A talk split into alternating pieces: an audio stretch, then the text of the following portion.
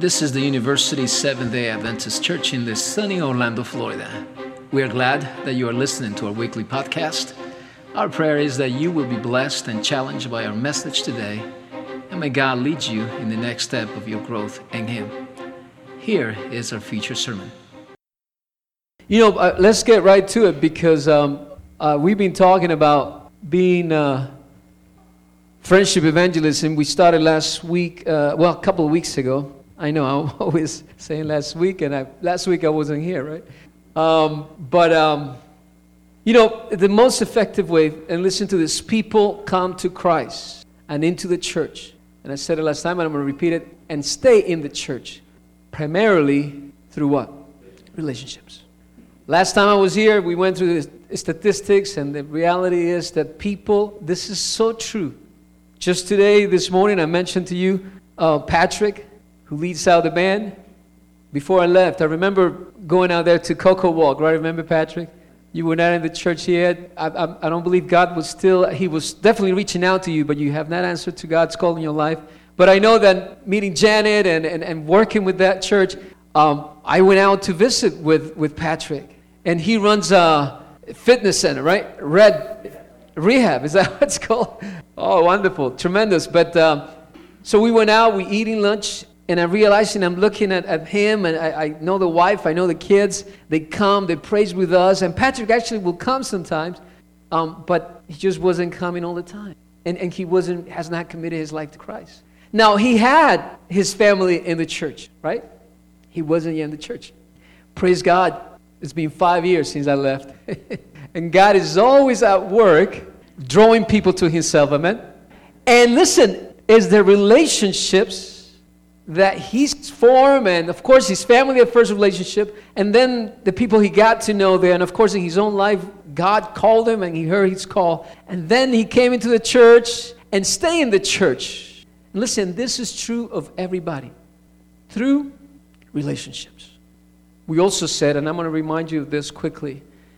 Um, you are the person most likely to win people within your circle of influence. You think about that. If people come to the church, now, primarily, the most effective way, mind you, um, people will come to the church by the website, people will come to the church by um, some flyers, you know, that you send out. And people will come to the church through many different ways, but to stay in the church and accept Christ and grow in the church is through the relationships that they have and the relationship that and some of you know what I'm talking about because you have relationships here. You came to the church through relationships. But know this because that's true, you are the person most likely to win people within your circle of influence. There's nobody else better than you to bring your friend, your cousin, your husband, right? Your wife. Well, those relationships that you know, you are the one that God wants to use. And there's nobody else more adapt more ready, more in the circumstances, more ready to make that happen, but you. If you're not going to do it, who else is going to do it? You're the one. You're the person most likely to. Then we share this, and this is what we're going to share. Christ method alone gives true. And this is from Ellen. White. We're going to share this together. Uh, guys, there's a lot of chairs here up front. Make your way up front. I know we uh, make space with some of the people that are coming. It always works funny that the chairs up front are the ones that are empty all the time, right? and to scare the pastor? No, no, I've been telling these guys for the longest time. Listen, I haven't I been telling you? I'm, I'm going to say it again, but listen, you're going to you're gonna be upset at me. If we got to make space for people that are coming, what, what do we have to do? Yeah, use the chairs up front. I'm, I don't bite. I don't, do I? Am I that dangerous? you guys know me. I might look like I bite, right? I might sound like it. But listen, not really. If you want to be ready for people that come later, and it's okay they come later because the first time that they came here, so good to have you guys here. Um, but if you want, if you want to think about that, then this chair should be all used up. And so when people come in, they just sneak in and, and feel comfortable and don't feel like they have to parade all the way up front, right? But you think about that. It's good to have you guys here. So the Savior, we, we, we use this, this principle. It says the Savior, the Savior mingled with men as someone who desired their good. Oh, I'm, I'm going to be doing the clicking here. Christ's method alone gives true success in reaching people. So we want to reach people. We're going to do it. The best way to do it is the way Christ did it. Amen? And Ellen White in, in Ministry of Healing, she says this, that that's the best method to do it. And the Savior, she said, mingled with men as someone who desired the good. Messages, uh, Ministry of Healing, page 143. The Savior mingled with men as the one who desires their good. Then he says he showed his sympathy for them, ministered to their needs, and won their confidence. That's how he did it. And then he bade them to follow me. We, we kind of we want to cover a little bit today and kind of follow up on that. And, and this is a quick review of what we covered last time. And then we went into, into uh, the woman at the well. Remember that? John chapter 4. And we covered how Jesus used how he put this method into practice. Well, today I want to talk a little bit more about this mingling thing. Because you know what happened last time? When, when I went, um, we did had, um, when we finished the service, people went out there and they were mingling among themselves here in the church. And so people told me afterwards when we had a meeting to say, hey, Pastor, they were listening to you. They were mingling. And so, but we're going to find out and listen to me and, and, and bear with me for a few minutes here because this mingling that we're talking about it's more than just talking to people after church. Okay? This mingling, check this out. Each of you, uh, Philippians 2 4, have, we must have, we quoted this, each of you should look not only to your own interests, but also to the interests of others. In other words, we begin by understanding this mingling, mingling. Paul says that it's not just touching base with people, but having an attitude in your heart and in your life that you care for people, not just for your own interests, but you actually have other people's interests in mind. Amen? This idea of mingling is that when people, when you meet people, you're not thinking of what are you going to get from that relationship, but you're thinking, how can I be used by God to, to bless this person? Amen? Let, but let's, let's unwrap that a little bit more. Mingling with others. What does this mean? If one has given us a, a, a true meaning of what mingling is, is Jesus Christ in his incarnation. Amen? You know, in his incarnation, Jesus Christ mingled with humanity. And you remember who he was, right? Christ, God. We just sang about that.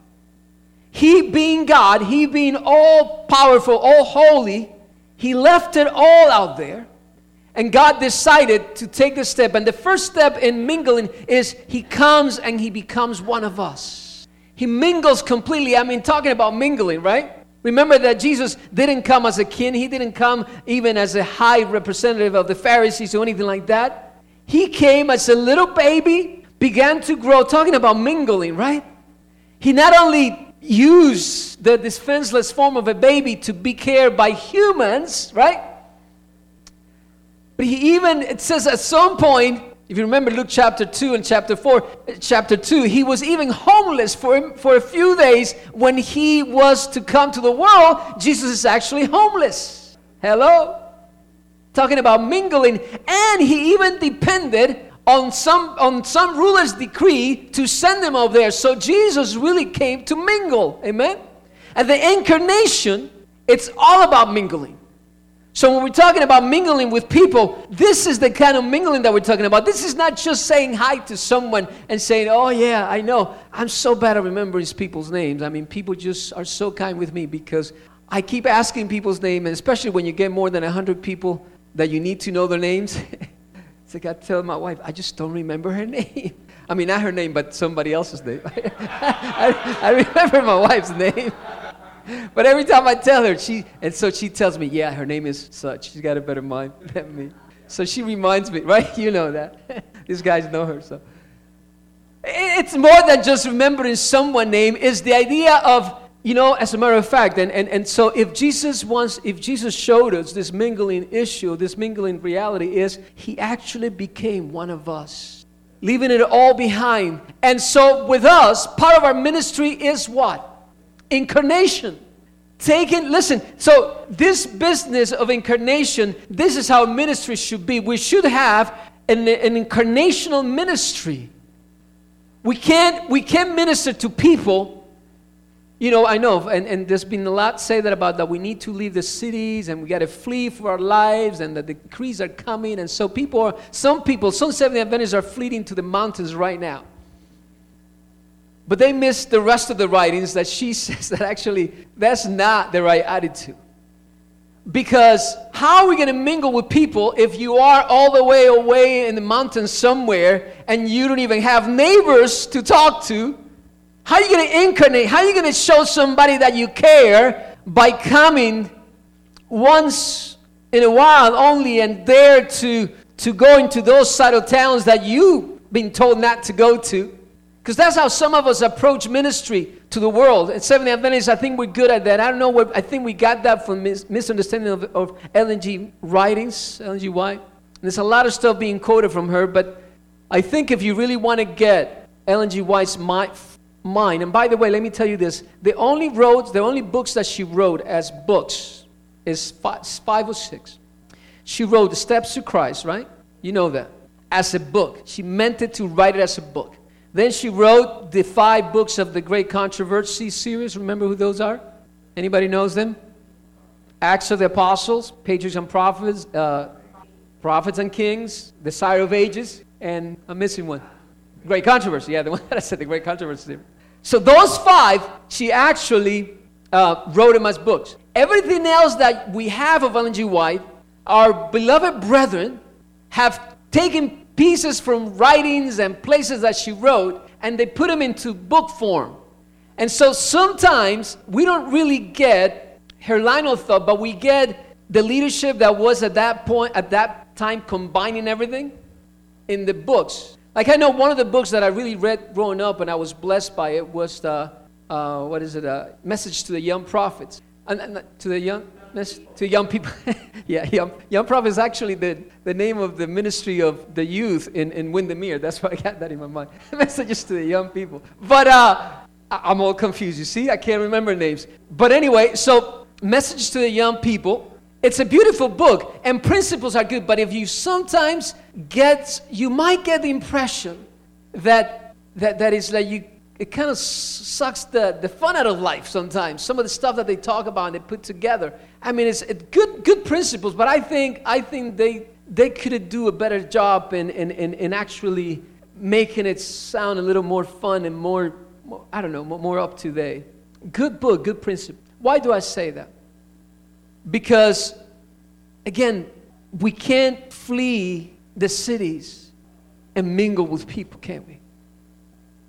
We can show that we care and mingle with others when we don't even are willing to come in the proximity and dwell and be part of them and do life with them, Jesus Christ. So, part of our ministry is incarnation, taking the grace of Christ to the world and mingling it with humanity. That's what this mingling with others is, folks being willing to incarnate ourselves. And I like that. And, and if you really want to make a difference in a community, you can't just be talking about spiritual things all the time, right? I think the really, uh, uh, that's, you know, I'm not that's not the case in our church, by the way. I, I, am really blessed. I, here at university specifically, when we first came in, the church was already had started this community service ministry, right? And by God's grace, it grew to a point that we were doing it like once a week. for Every, every week we were doing that. It was so overwhelming sometimes that it was just a lot of people coming to, to our church and we were feeding so many people. And we had to scale back down just for, for resources and personnel and people. So we, we, the last few years, we've been doing it every other week, the first weekend and the third weekend, the third Wednesday of the month. And some of you are, are, are, are, part of that ministry there, some of you members here. And we got people from the community that are there. But let me tell you, if you want to really let people know that you care and mingle with people, nothing better than showing interest in their lives, in their everyday needs. Amen? I think that's the way, I think that's one of the blessings that we have as a church here, that we we we're able to do that. Why am I why, why do I have that there? Somebody messed my file there. Oh, that's it? Oh, wow, something happened. Huh. Minging was a part of the ministry incarnation. Are we there? And what comes next? Yeah, you see? I know what happened there. All right. Well, let's let's leave in the other one. Can we go back to, to if I could get this? I keep saying I need to get a new one. Somebody, some, somebody may remind me to get a new one. for the church. Every time I come, it's like, I need to get a new one. But, all right. So listen, this business of incarnation and, and, and sharing and you know sharing your care, your love for others. As a matter of fact, turn with me to, to Acts because I want to talk about Paul too as we wrap up this morning quickly, and that will be our last point since the rest of my slides are gone. turn with me to Acts chapter 19, chapter 18. And listen, I, I, want, I want you to see a principle here how Paul demonstrates this idea of mingling with people and finding. So, our, our what did I say? Acts chapter 19, right? 18? All right. Just want to make sure you guys are awake. Yeah, Paul is 18. That's right. Paul at Corinth. After these things, verse 1, he left Athens and went to Corinth. And he found a Jew named Aquila, a native of Pontus, having generally come from Italy, with his wife Priscilla. Because Claudius had commanded all the Jews to leave Rome, he came to them.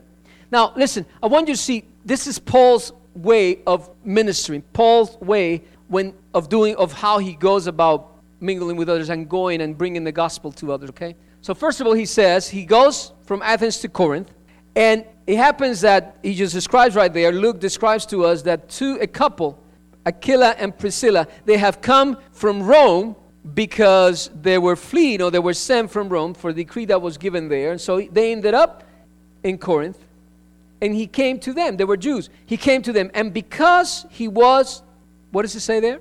Of the same trade, he stayed with them and they were working for, by, by trade, they were tent makers. He stayed with them and they were working for by trade, they were tent makers. And he was reasoning in the synagogues every Sabbath and trying to persuade Jews and Greeks. So this is what Paul does, talking about incarnating, talking about becoming one of the people. He goes, and the first thing he does is he finds someone that has a common trait, something in common with him, and which means they work in the same thing, right? They have the same job. They're tent makers. So instead of looking for anything else, Paul says, I could work with this. And he goes and he starts working with these people because they do the same thing. And then on the weekends, he says that he will go and reason with people. So you understand here that the first thing that Paul does, the, the first thing in his mind is finding something to be in touch and connect with people, right? He didn't come and start preaching right away. He came to these people and started working, doing life together, talking about mingling, talking about being part of their lives. They were doing the same thing. He found what was common to them, and of course, he needed to make a living too. And so he came to them, he started working with them, and then as life went on, and we'll know later on that these people actually become members of his church there, of the Christian church actually, and they become strong leaders in Corinth. But he does the thing that Jesus did. He comes and he mingles with people and he shows them that he cared, right? Be part of their lives. And then, interesting enough, later on in the chapter, and we now, that's not the reason why I'm telling you this, but uh, there's a lot of interesting things in chapter 19 of, of Acts but the main point that I want you to remember here is that Paul has the same way of doing ministry that Jesus had in his ministry. And if we're going to be successful, if we're going to bring our friends, and if we're going to grow relationships to, to share Christ with others, and by the way, isn't that what you hear? I love the way that Patrick started, right? He says sometimes we may have great plans and we think are great for us, but God's plans are bigger and better for us. And I want to reassure you today that God's part of His plan for you is to use you to reach others for Christ. That's part of His agenda. If there's anything that God wants for you, is that you will be available, you make yourself available in a way that you could begin to build those relationships with people that in when the time comes, then you'll be ready to bring Christ to people and bring others to Christ. By the way, I, did I tell you this last time? I don't know if I told you this, but I'll share this with you.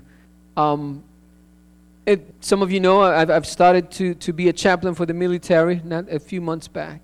And a couple of months ago, when I went to a training, the motto of the military is this.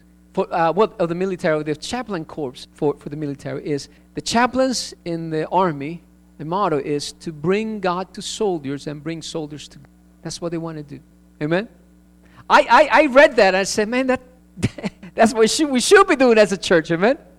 Why can that be our motto? Why can we be thinking that what you and I need to do is to bring God to people and people to God. Isn't that what we're here for? We should be. That should be our main goal. That should be our motto. That should be our mission. And then later on, there's three things that they even, I learned that same week, they said, okay, they broke it down a little bit and they said what chaplains do in the military is they, uh, they, they, um, oh, wait a minute, I got to remember this. Let me say, let me, let me think I say it right. To, to, to nurture the living, to care for the wounded, and to honor the fallen. Amen? I think that could be a motto. That could be our breaking down part. To care for the living, right? To nurture the living. To nurture the living. That's what we need to be. That's what you and I were called to be. Imagine that you and I and every one of us here are thinking we got to nurture each other. We are alive, amen? We talk about everyone that has breath, praise the Lord. But everyone that is alive, we need to be thinking of nurturing each other and people that you meet and people that sh- showing that you care for people, right? That's what I'm talking about.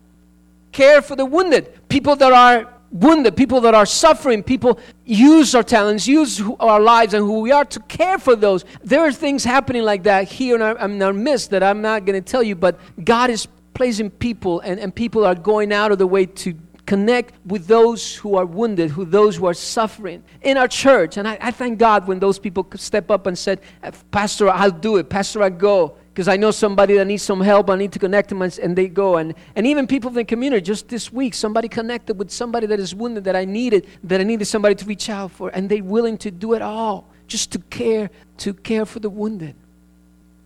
And then honor the fallen. I think we could use that too. We gotta, we gotta talk well about our heritage, and we gotta talk well about each other. Those who are not here anymore, amen. We gotta honor each other. But listen, I hope you have an idea of what mingling is. And, and these guys are to do